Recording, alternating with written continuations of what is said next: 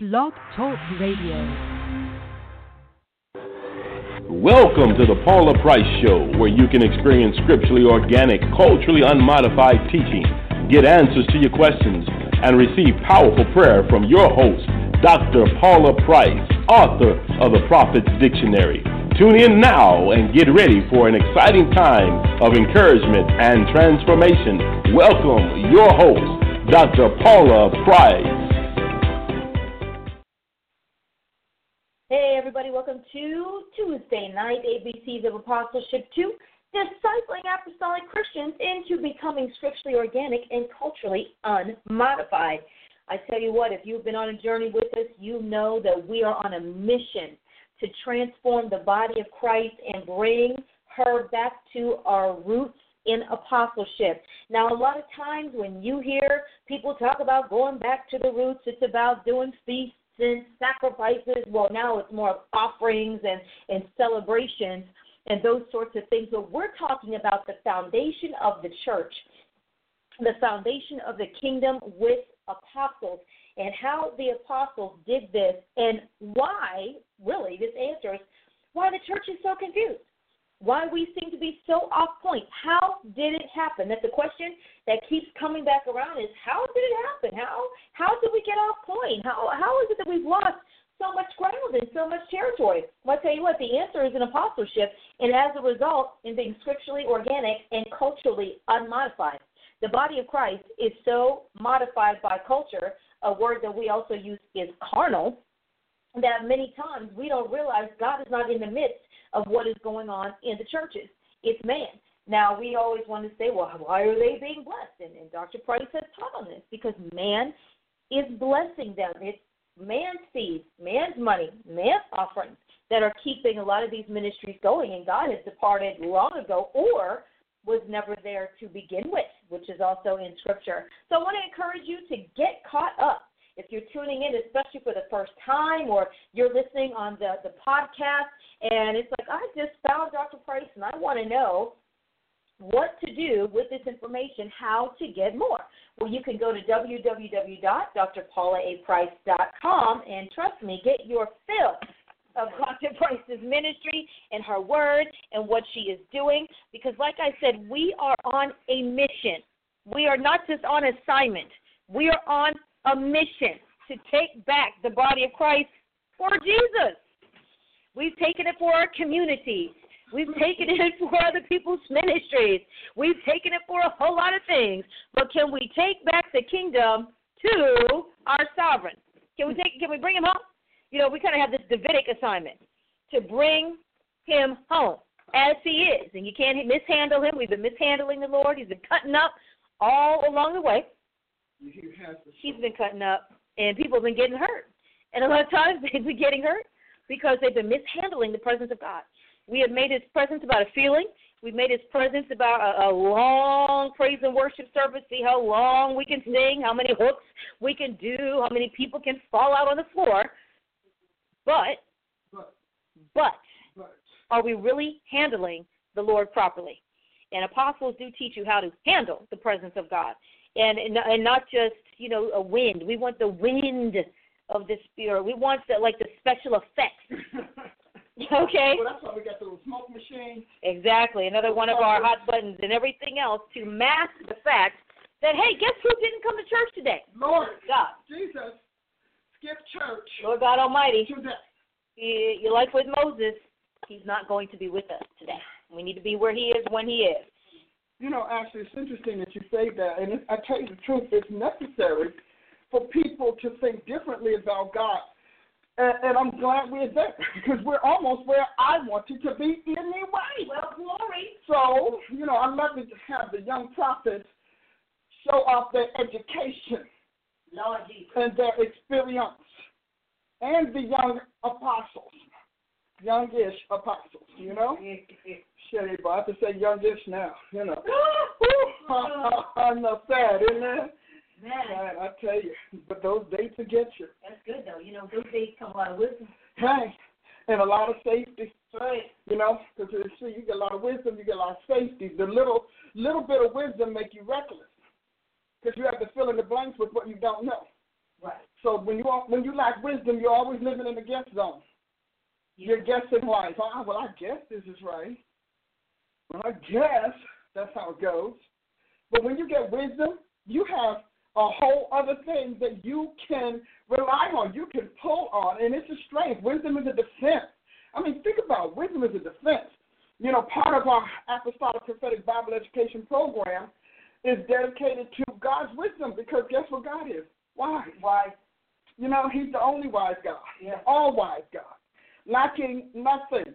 And so it's really good to hear you talk about that. You know, how to treat God's glory, how to respect Him. We've come away from that because you, you know, that kind of, oh, hallelujah. Mm, my Jesus. That kind of wisdom comes from being with God and in God's sphere, in His realm. You cannot go home, play with the kids all week long, play with the wife, have vacation, hang out with the friends, hang out with the buds, be on the phone, you know, having those restaurant, you know, fellowship moments and all of that, and do that all week long and think you're going to stay sharp in God. Right. Because God is a person. And staying sharp in God it requires the same thing. It requires for you to stay sharp in anything else. Many of you all, it's not that you don't love God. It just, it's just that you, you've lost your taste for God. Mm. See, what happens when your love grows cold is you get a you lose your taste for that love. You lose your taste for that kind of love. You lose your taste for how that love affects you, and it ceases to be satisfactory. And sometimes it's because the person, the object of your affection, is grown cold. Well, that won't be Jesus, because I don't know. I, I'm, I can't even. I don't even want Jesus to go cold. We got an arctic that people can't live on. okay, just to let us know he can do real ice real well. But you know, so that's not it. So then the other thing is that, and, God talks about it in the parable of the seed um, and the sower. He talks about how the desire for other things enter in. Mm. So if you came to God with a list of desires and then God hasn't given them to you, you're constantly disturbed with God because your hope is deferred. And deferred hope causes indifference and resentment. So when your hope is deferred, you are indif- you grow indifferent to God because you feel that He's indifferent to you. You see the delays and the wait as God's indifference. So if I don't matter to Him, then He won't matter to me, and that's really going to knock Him off His throne. I mean, I know that works. You can tell people who behave that way don't know God. Because there are people who suffer with whatever God's issues are or his way of doing things, but you know what? They don't mistreat God. When your response to God's way of doing things is mistreatment, you don't God's not real to you. If it's punishment, God's not real. And I say that not just because, well, you know, you don't believe it is God. No, you don't believe God is really who he is. In other words, you really think your little antics are going to upset his world. You really think that. That's a tantrum.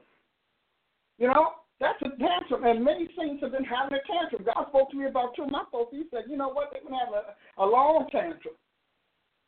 Some folks that I've been counseling for years. People I've been counseling even early back, still having a tantrum with God. Still, man, that's because you don't believe God is who He is, and that every day you cut up, He literally chooses to ignore it. Every tantrum you have, every antic, every punishment, every take back, every I'm not going to tithe, I'm not going to church, I'm not going to sing. You can't talk about Jesus to me. I don't care. All of that, God made up his mind in the beginning to overlook. Oh. And he overlooks until he, he's resolved that we should know better. Now, when God thinks you should know better, all bets are off. He's not going to overlook. That's when he's going to allow the fruit of what you've sown be your harvest. So let's grow up. One thing that if, if you're dealing with a genuine apostle, a genuine, because you've got a lot of label snatchers uh-huh. and label grabbers. You know, these are people who just I started three churches. I'm an apostle. You know, I had a dream and I'm an apostle and all of that kind of crazy stuff. You know, my pastor went to the Walmart, talked to you about him last week. Hallelujah. The evangelist went to Target. Glory to God. You know what I mean? And so the elder, the elder just went underground, came back and like a superhero. I'm an apostle. Come on. But but there are those that God really does, and you will know the people of, of a true apostle. Their people are not childish. Good. They're not. I don't care what the age of the apostle is. I, I know some some young ones. I know some older ones. They're real, but their people are not childish, and they don't. Are not subject to tantrums. When I meet an apostle whose people are afraid of them getting mad and having a tantrum, I know I haven't met an apostle. I've met a wannabe. Mm. Because everything in Scripture by those apostles that we are, that's in our Bible that you know founded the church exhorts maturity, self control, fruit, handling your world, being in control, maintaining composure. Okay? And building being wisdom to hear and listen and entreat. Some people are so in love with their ideas, God can't give them a truth if He took and knocked them, knocked them upside the head with it. This is true. Boom. You come to talking about, boy, that life hit me hard. When you have grown in God, God is sanctified in your soul. Now, let me say what that means because I'm I'm leading to something. I know it doesn't seem like it, but I am leading to something. Hallelujah. When God, when you have matured, God has a place in your heart no one else touches. You keep that place clean, like you had if he were in your house. You keep that place clean. It's stocked with what he needs. It's filled with what refreshes him, what contents him. God's place in your heart. So you don't mingle him with the world. You don't mingle him with the family issues. You don't mingle him with all of the disturbances that are around you. You don't mingle God with that. God stands as the solution. He has his own altar in your heart, and he stands as the solution. He stands as the answer when people start saying, look at Job's wife, you know, I'm still stuck on Job. Guys, I have no idea, but probably by the end of the project to, um, well, I'm already three three chapters out because, you know, when I read a Bible, you all have to see. When I go through a book, I go through a book. I have to ask them to bring my Bible up so you can get a hook, a sense of how it is. When I go through a Bible, I go through a Bible. And I'm telling you, I read it word for word, go through the word, stop, make cross references, make changes. I go through. You, nobody can use it when I'm done. You don't want to even snatch my Bible to read the Lord's Prayer. You're like, okay, so what, what, come on. So I, when, when you go through in life, you know God, and you know that God is not your problem. God is your solution. God is your source and your solution. We we love him being our source. We're not sure we trust him in that solution thing. I mean, after all, he is kind of old. You know, his mind may be slipping. And so, because you have all of those crazy underlying subtleties that are influencing your mind about Jesus Christ. You realize how many of those pictures, right? God is old and naked and carrying on. Do you realize that half of the medieval people had sex issues? How in the world are you going to have all those naked pictures of the Almighty? Like you know what it looks like.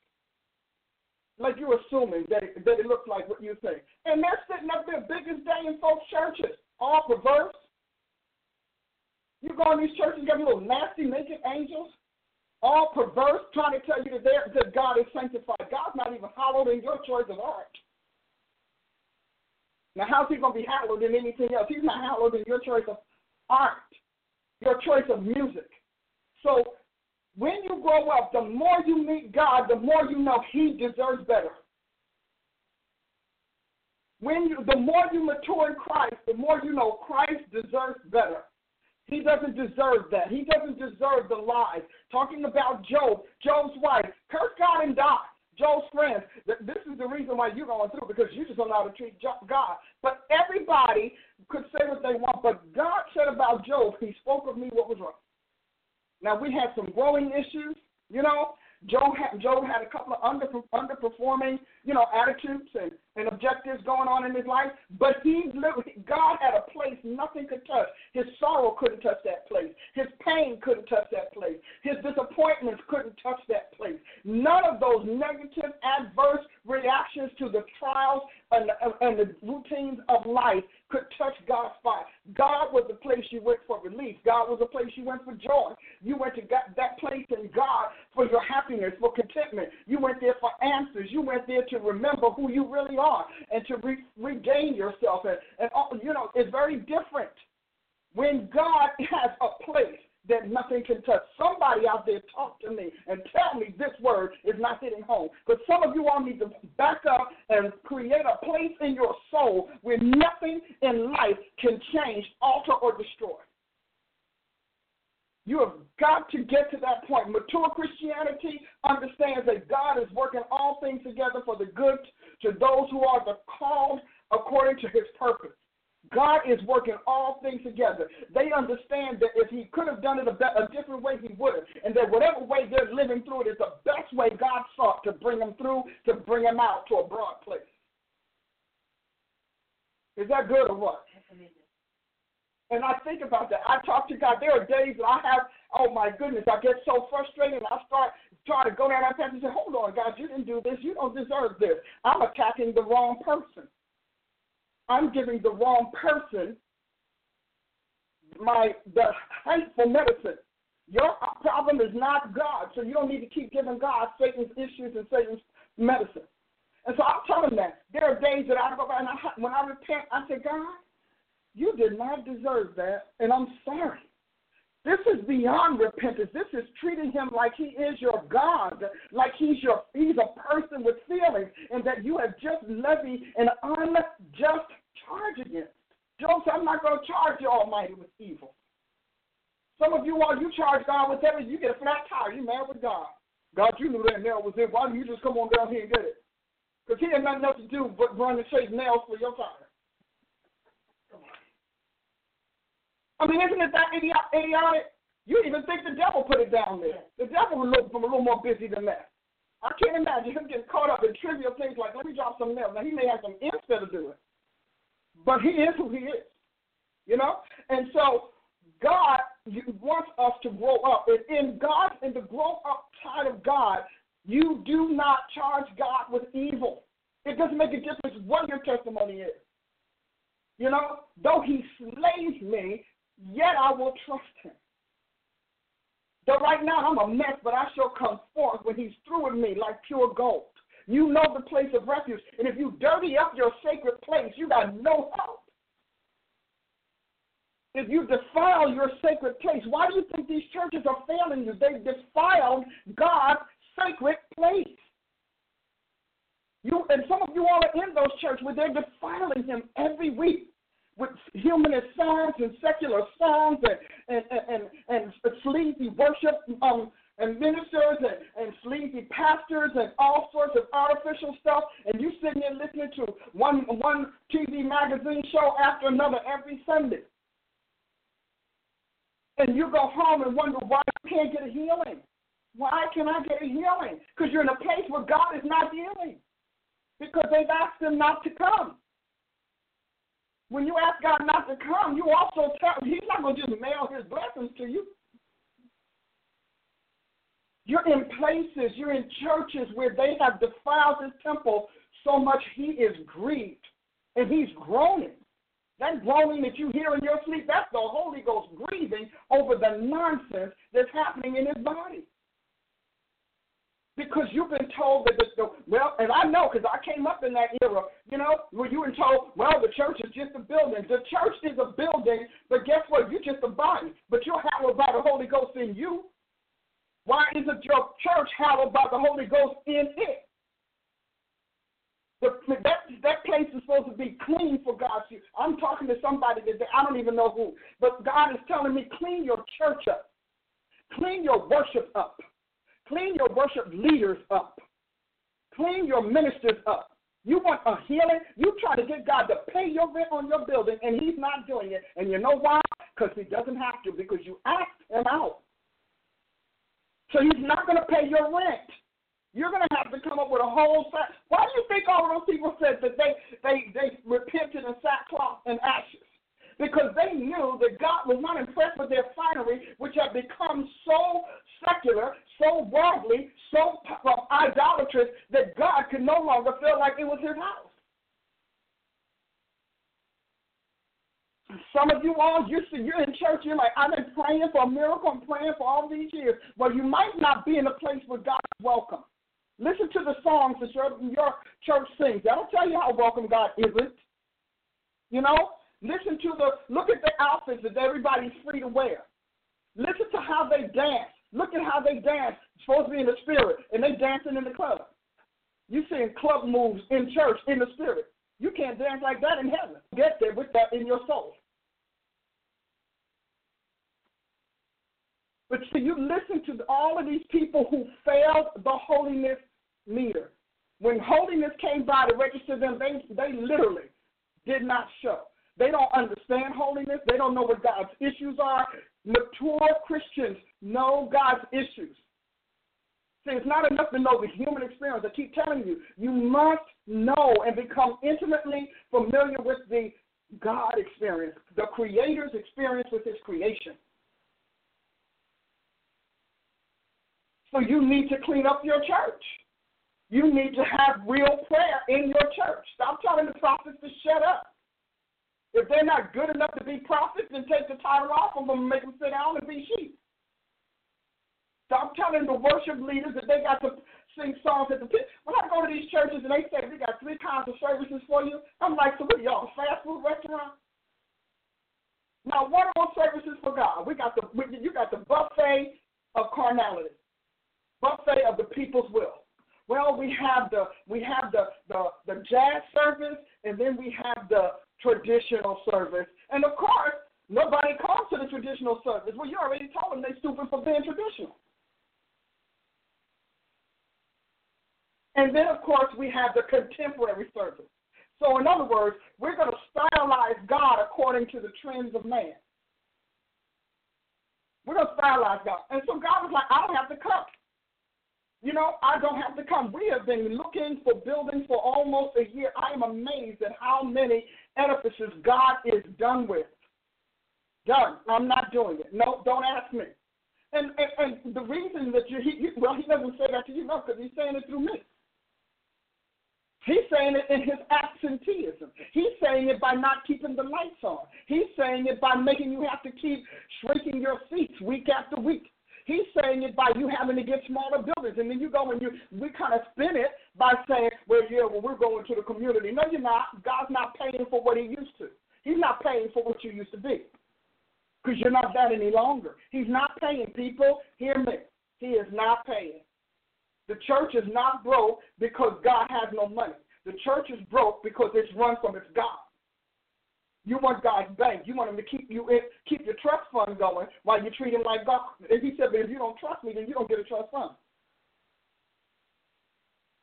So he's not going to keep. I'm telling you right now, if you decide to go through that quote unquote contemporary worship, you may have a lot of bodies, but you won't have a God because God's not going to show up. Well, the people are touched. Uh, at, people get touched at the club. They get touched at the movies. They get touched at the restaurant. They get touched at games, and they get touched at concerts. So flesh is touchable. That's what that's what flesh is about. Flesh is touchable. So you have got to get to a place. You know, you better love on him. Come on here.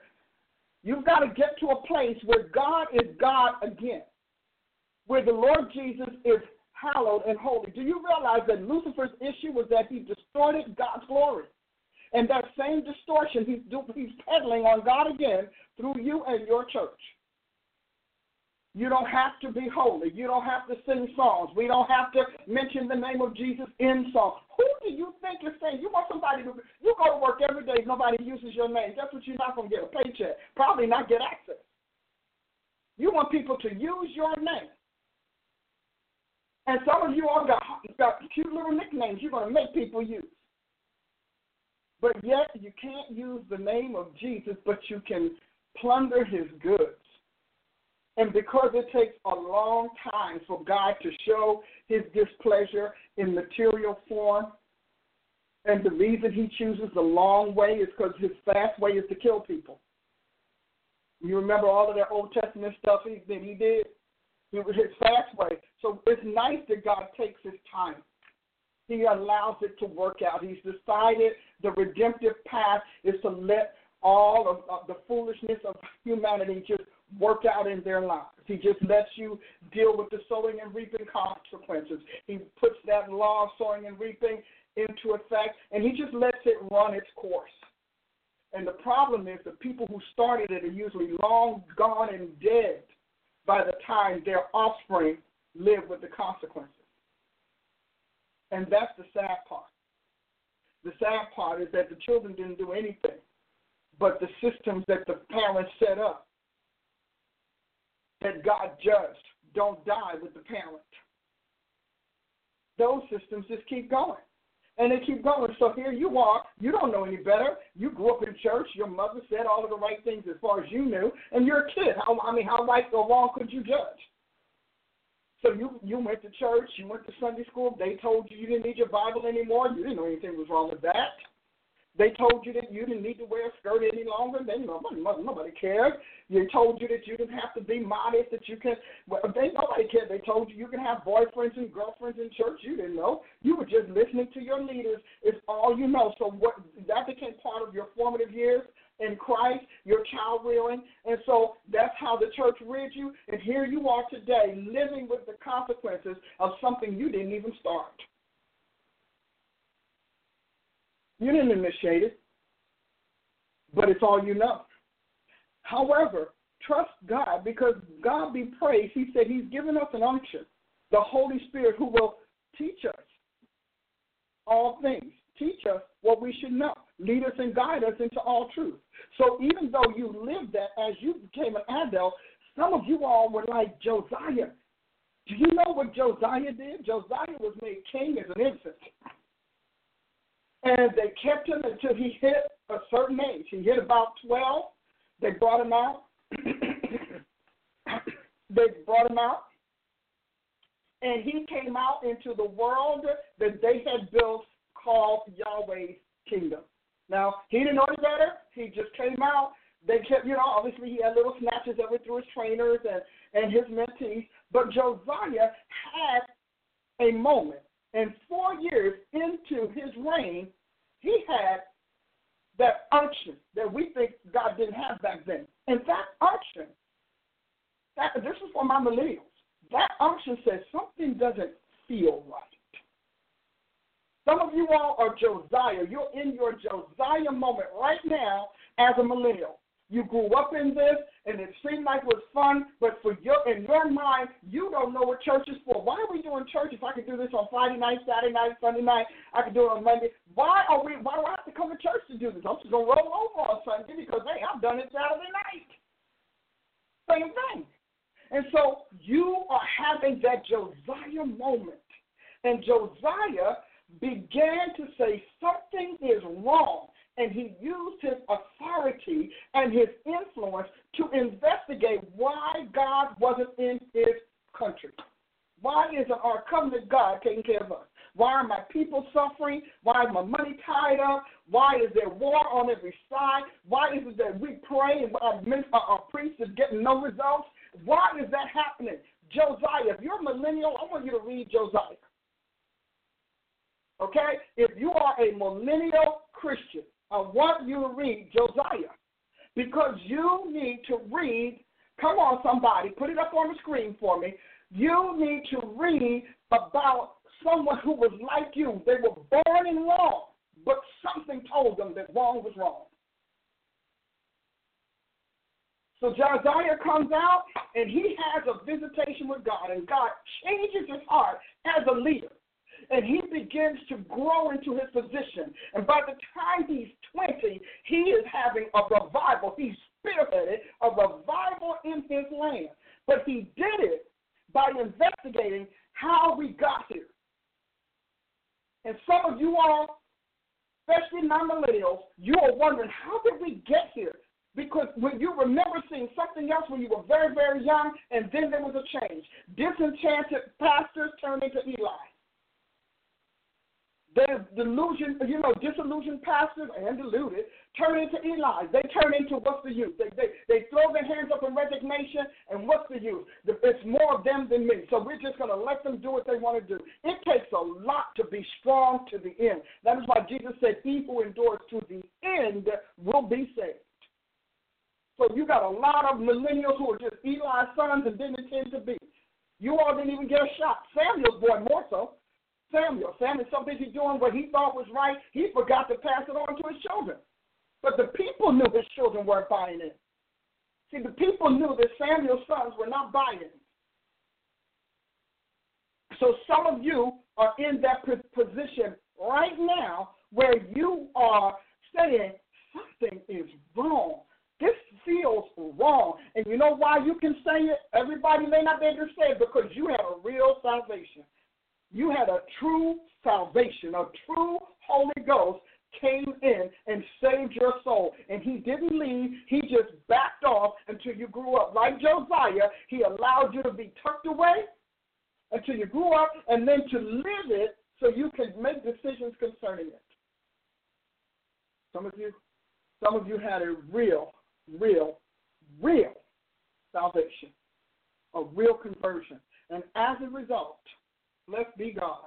And as a result, you are having your moment with God. You're having an epiphany. Your God is showing up, and you're saying, aha. And what did Josiah do? He, he, he they started, the first thing he did, he didn't know anything else. The first thing he did was start cleaning out the house of God. He just started cleaning it up. I mean, literally, he just started, they started, he, he, he gathered some priests, he raised, raised some money. And when he raised the money, he turned around and gave it to the priest. He gave it to the carpenters, the masons, and other workers, and he started cleaning out the house of God. That's how Josiah got the answers to the questions. He knew something was wrong, but he did not have any intelligence to recognize or articulate what was wrong. By instinct, he started repairing the old ways. Some of you millennials, you are who God is calling to be repairers of the breach, to restore the landmark, to restore places for God's people to dwell in his holiness, to put his name back on his buildings, and to put his names, come on, somebody, hear what I'm saying, and put his names back in his word and back in his people's hearts and minds. Oh, is anybody out there hearing me today? Because some of you millennials don't know what it's all about, but if your name is Joel, we told you about the Joshua generation, but let's talk about the Josiah generation. Because Josiah had a generation. And he was the young man, the young king, who said, I don't care what how popular it is, something's wrong. Uh, the God of the land is not responding. And so he's got them, and he's got his people, he's got his leaders all set up, and he sends them over to check out the work. And what did they find? They find the book of the law in the rubble of the house of God. Now remember, they had temples, but they were demon temples. People were going somewhere. They just weren't going to God. They weren't coming to the to the covenant God. They were going to church. They just weren't going to God's church.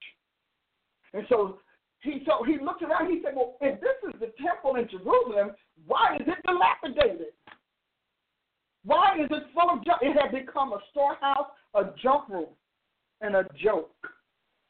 And so he goes and he sends his people, and they come back and they find the book of the law. They have never seen what we would call just just allow the allegory, okay? But they have never seen the Bible. Never seen it.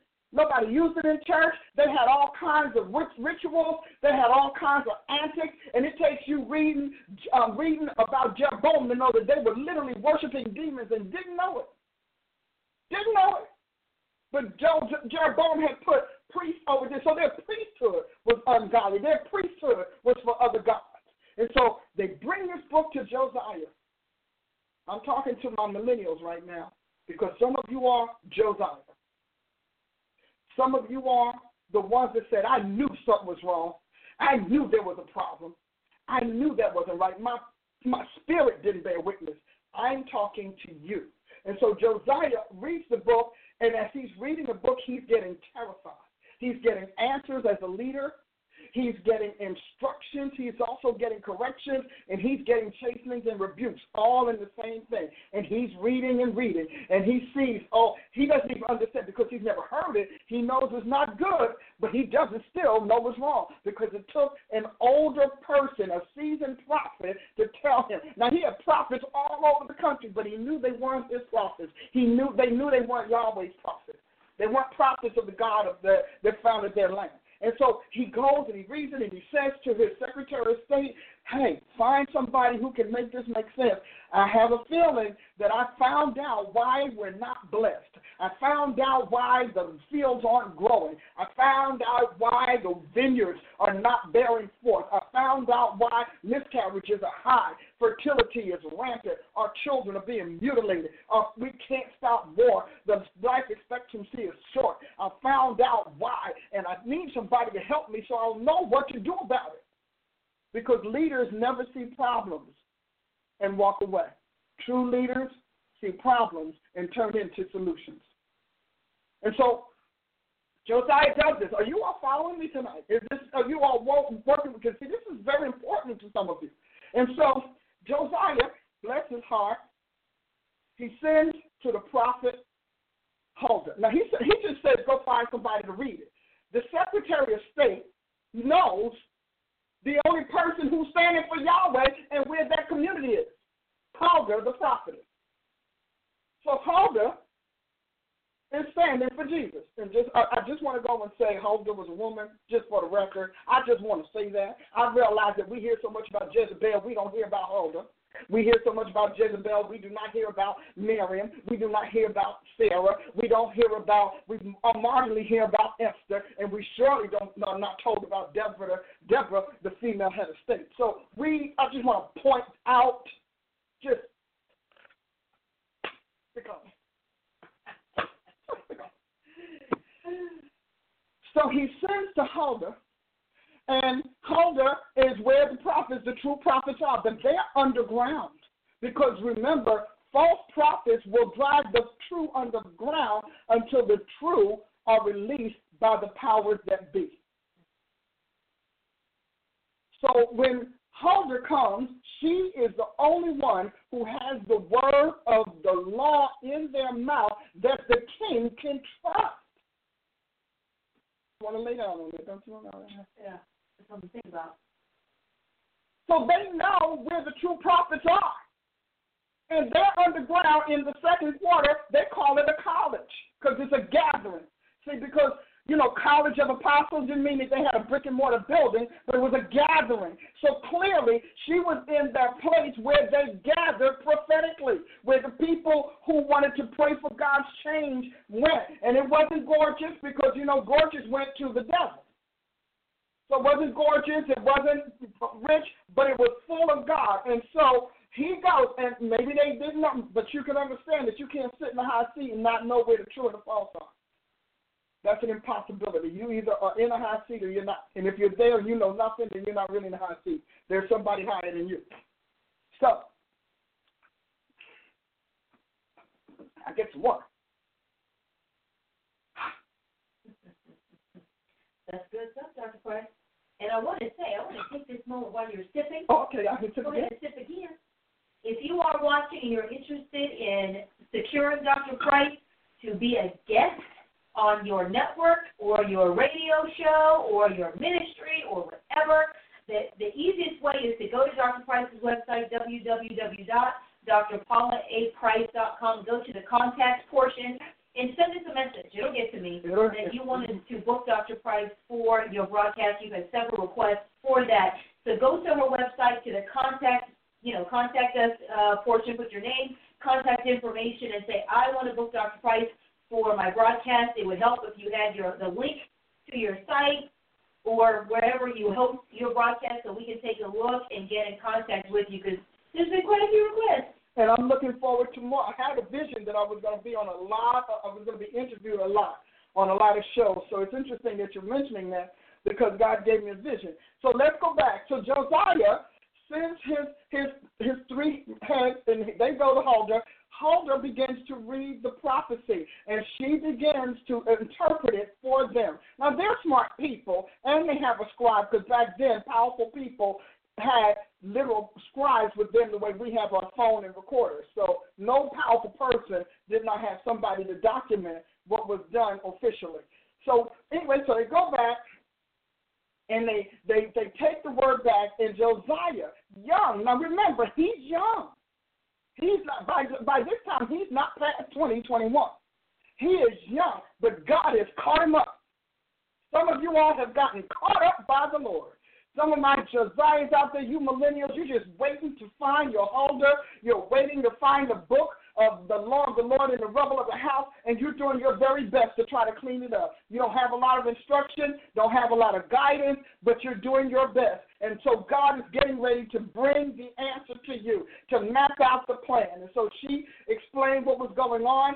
She told him that his nation was under judgment and that God was was angry and that he had withheld his blessings and that all of Deuteronomy 29 was bombarding his land. So instead of Deuteronomy 28, the blessings of the law, he's got Deuteronomy 29 and it's all over the place.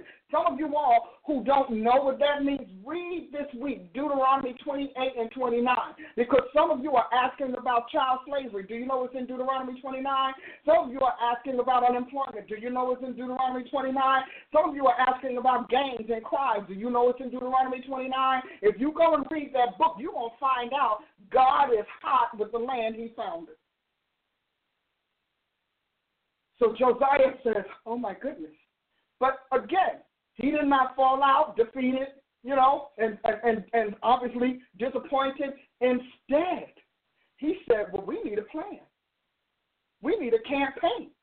We need to pull together all the priests and the ministers. We need to finish this house of God. We need to restore the worship. We need to tear down all of these pagan icons and these pagan temples. We need to tear up these Asherah groves because that's where they have um, sexual orgies. When you see groves and uh, and you see them, the images in the grove, they would they would look at um, images, uh, female images or male and sex images, and then they would have sex right there at that statue. See, so he said we need to clean up some things and he did. And he then, after he did, he had a team to clean up, a team to build, uh, to finish cleaning up the house and renovate the house. He had another team of priests that he trained and revived. Those good ones that were underground, he put them in seats of power. He put them in seats of authority. And then he said, "Go and get us a force of teachers of the law of God and go out and teach the and so his his revival was not a revival of music. It was not a revival of song and dance because what God was living with what didn't deserve celebration. It did not deserve a party. They didn't they, God wasn't giving them a party over what they did to him so he sent them out, and their revival was of the Word of God. And he taught the nation about their God again. And he taught them the truth. He taught them about the days of their, their coming into existence. He walked them through from the beginning to the end of what made them great and why they were great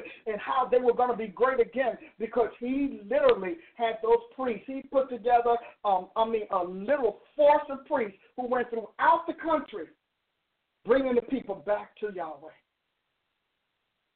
Some of you millennials, you're going to do that. I prophesy to you right now. Some of you all have had your Josiah moment. The Joshua generation had never had a shop, so they didn't know. All they were were wilderness babies finally brought into statehood. When they got into statehood, they still weren't trained because the text says that when Joshua and all of those of his generation died, nobody passed it on. There arose a generation that did not know the Lord. So that's a different generation than the Josiah generation. The Josiah generation are the ones who are born in the mess, born in the decline, born in the perversion and the distortion, born into it, raised up into it, reared into it, living with it, and know nothing but it. That generation is the generation. Oh, somebody hear me today. That generation is the one that makes the choice, and they become the activists. they become proactive and they understand because God has lived in their souls, even though He had never breached from their heart to their mind. And then all of a sudden, God starts breaking through to their mind, and all, they begin to see, oh, this isn't right. God deserves better than this. This isn't right. What we're doing to the Lord is wrong. This isn't Christianity. This isn't Christendom. This, oh my goodness, people are going to go to hell on this. And they sparked the campaign. They sparked the revival. The revival that brings the nation back to their God. It's a Josiah thing. But you know, they can't kick it off without the word of the Lord. And nobody in that land even knew there was anything such as a Torah or a scroll because they had modified versions of all of the sacred texts of the deities that they were worshiping. And God Himself, who founded the land, became the unknown God in His own land. And so Huldah spells it out for him. But she makes a statement. She says, Now listen, it's hot, and he's not going to get calm. This, he's not, this, all this sin has to be dealt with, and he's going to do it. But God is going to hold back judgment until you're in your grave. Because you cared about him, God is going to hold back judgment and allow you, oh, I'm happy when I say this, and allow you to give him a respite. Josiah gave God a respite from the sin, from the demonism, from the witchcraft, from the devilism, from the carnality, from the mysticism, and the Josiah gave God a respite. And in that respite, for a season, his name was glorified. In that respite, they sang the songs of Zion again. In that respite, neighbors stopped killing neighbors. Crime went down. Families were restored and kept together. Literally, households were rebuilt and empowered. Because when you read your Bible, and if you don't ever read it, you don't know. But when you read your Bible, I like to say that when you read your Bible, well, because you know we don't. They don't. Many of you, the Bible is not in the rubble of the house, but now it's in the rubble of, of literally mixed up far too many translations. So the rubble is the translations, the versions, and interpretations. Same book. How is it that we can have the same book and somebody woke up and said, "Yeah, well, you know that word is too hard for you to learn, and you really don't don't have access to a dictionary." So, but so he he went to a prophet, a prophet who had the pure word of God. Can anybody hear me say the pure, the pure word of God? And he turned around, and this woman told him how he could do it. So, uh, needless to say, she was out of her cave. She was brought out because this young man knew what he lived, what he saw, what he saw his parents did, what was passed on to him was not God Almighty. It was not Yahweh. And they used his name. You know, in Bible, when you see Baal, Baal this and you know Baal that, and you know when they talk about you know El Shaddai and all of those. Think about it. Baal what? They put Baal on God's name. So he, he they gave him a new title called Baal, whatever that name was. Del Perez or whatever. They they did that to his name. Or El. When you see El, they gave him the names of other gods, like we do Jesus Christ. Oh, uh, I mean, you know, where's my actually, you know, my hot button. You know, when you talk to a lot of people and they tell you that Allah means Allah means God. No, no, no. Hold on. Allah may be the name of your God, but Allah is not the name of the covenant God. God's covenant name is Yahweh. Write it down. Because, see, some of you all are walking around saying, well, they say it all means the same thing. No, it doesn't, but they did that to him before. They've always done that to him. God's covenant name is Yahweh for Israel and Yeshua for Christianity. Yeshua. God is our salvation.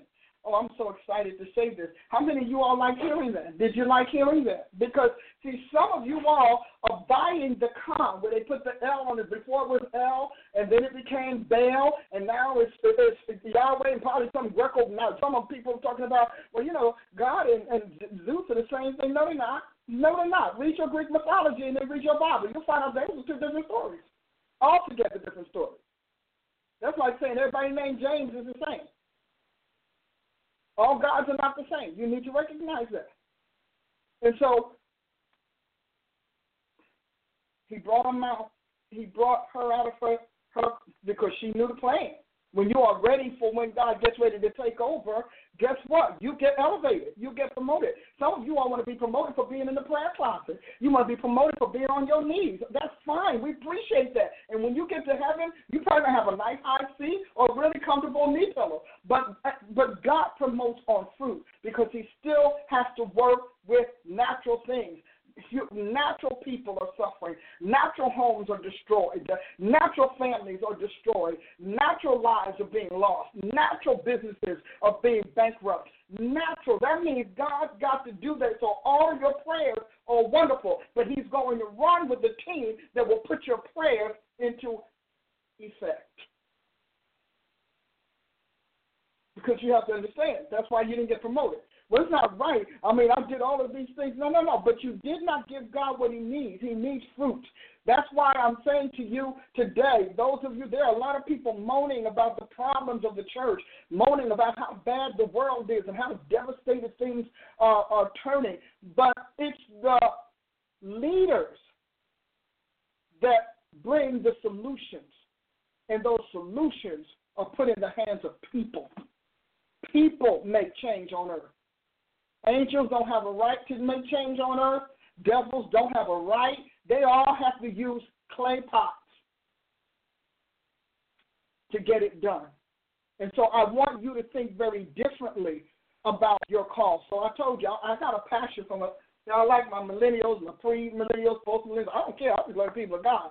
And I know that there are some great people out there just wishing God would talk wishing God would show them the answer, give them some insight. Great people out there. And you know what? You needed a voice. And so this is the voice. First of all, God always hear me. I don't care what people tell you. I don't care about so and so's devotional book. I don't care about anything. Our job is to authenticate that which God has always done the way He's always done it. That is our job. So every time God wants a revival, He did not start with song. He did not start with that. He started with work. He started with labor. He started with people, and most importantly, He started with prayer and and uh, and repentance. Revival will not come. I don't care how beautiful the songs are. Trust me, baby, we got some good revival songs. They sound good and everything. I'm not against them. Please keep singing. Don't don't let them go. Just keep singing. They're wonderful. But that is not what starts. God starts revival with His Word. That's why He starts with prayer, and then He starts with prophecy. Prayer and prophecy first, and then repentance. If my people will call by my name, will humble themselves and pray and seek my face and turn. See, turn, that's repentance from the wicked way. Then He gave you a formula for hearing from heaven. We want God to do it our way. He's not going to do it our way.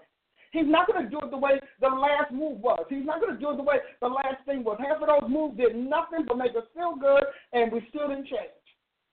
We learned new stuff, but not a whole lot of them, not a whole lot of them cleaned our souls.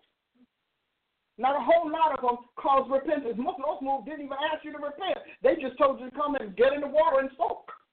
Just come, get in the river and Get in the water. And you got all a whole lot of fun giggling and, and laughing and, and running around and whirling and twirling as if the work was done.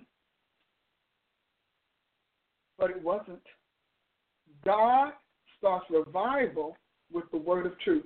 In the beginning was the word. And the word was with God, and the word was God. And Satan will give you a whole lot of false and imitative moves of God, making you think that there's a refreshing and all of that, and there's nothing wrong with it. God does have refreshing. He does do all of that. But revival, revival starts with the word. Josiah hated what was going on in his land. He did not know what to do about it. He hated the icky feelings he had when he saw certain things happening or certain ways that God was being mistreated or his his his words or his law or his covenants perverted. And they had, all he all he had was that icky feeling because that's all you get with the inward witness of the Holy Spirit. But then he got a hold of the word, and when he did, intelligence came to him, and it's that intelligence that he was able to act on. And see, the, all these moves that we've had did not make intelligent Christians. That should have told you something. It did not make informed Christians. It made emotional, experiential, experimental Christians, but it didn't make them intelligent. People, it, it brought them less from the logos, and it locked them too much in the rhema. And so they had all of the whatever somebody said was God was God. They had no logic system, no order, no filters, no checks and balances at all. When God has to move, the logos is the check and balance. But these moves didn't do that. People got worse. Think about it. If they were genuine moves, how come the church isn't better? How come people aren't stronger? How come God doesn't have a stronger presence in the world? Did you ever ask? People used to ask me, so is this of God or not? People aren't changing. They aren't repenting. You can't have somebody tattooed up the front and down the back, kick off a revival. They already, God's already, that's like Josiah's problem. God's already mad with that. He's already done with that. And so they're not going to tell people to repent because they are impenitent. You, you realize an impenitent revivalist will not tell you to repent.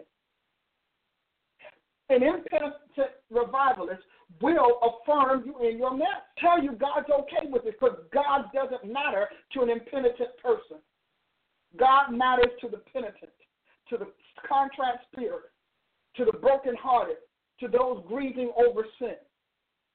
So all of those move, all those moves that we had, they were wonderful moves. Wasn't it great? You're talking about we had all of those moves where women stopped wearing clothes with each move, where women stopped being holy, where, where, where, where dating went to mating, where love went to lewdness. That's what we got. That's the fruit of all those movements that we say were great revivals over this last several years or last couple of decades. They didn't clean the house of God. They didn't clean the temple of God. They didn't clean the people of God. Instead, they encouraged more and more of the same.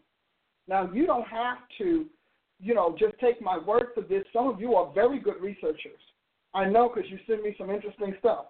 So they do.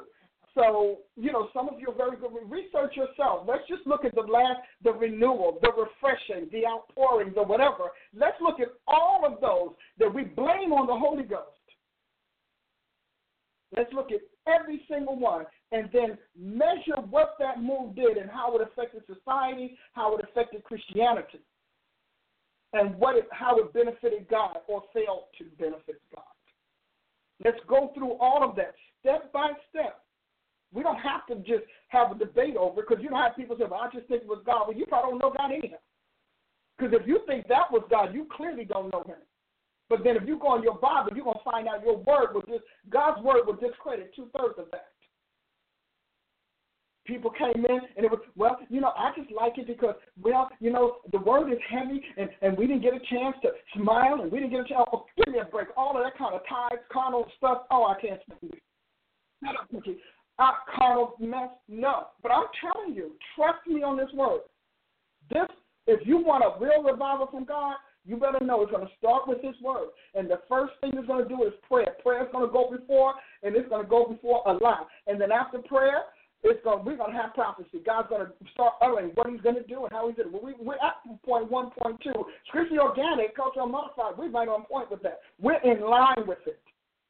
We're 100% in line with it. After that, God begins to reveal the word, and then He moves on His people to restore. Before you celebrate, you restore. The reason people celebrated the temple is because they built it, they restored it. It wasn't before. You don't celebrate before you accomplish what the man wants to get done. That doesn't even make sense. But anyway, my time is up. I did an hour. Bump. Yay. Go to drpaulaprice.com. Say, I want this woman on my show. I want this woman on my radio show, my broadcast. I want her on my next meeting, my conference, my panel. I, I want to do it. So go to drpaulaprice.com, and also get some material, get some tapes, some books. We got all a bunch of stuff. And listen, if you want to know if you are Josiah generation, hey, take an assessment. Take the MAQ, and you're going to find out what God calls you to do. Because I believe in my heart, and I know this word comes from the Lord Jesus Christ. I know it. Many of you are going to be the restorers of the breach and the revivalists of the 21st century. And it's going to be a wonderful, glorious move. Until then, remember, scripturally organic, culturally unmodified. I will see you Thursday morning for the Paula Price Show. Good night.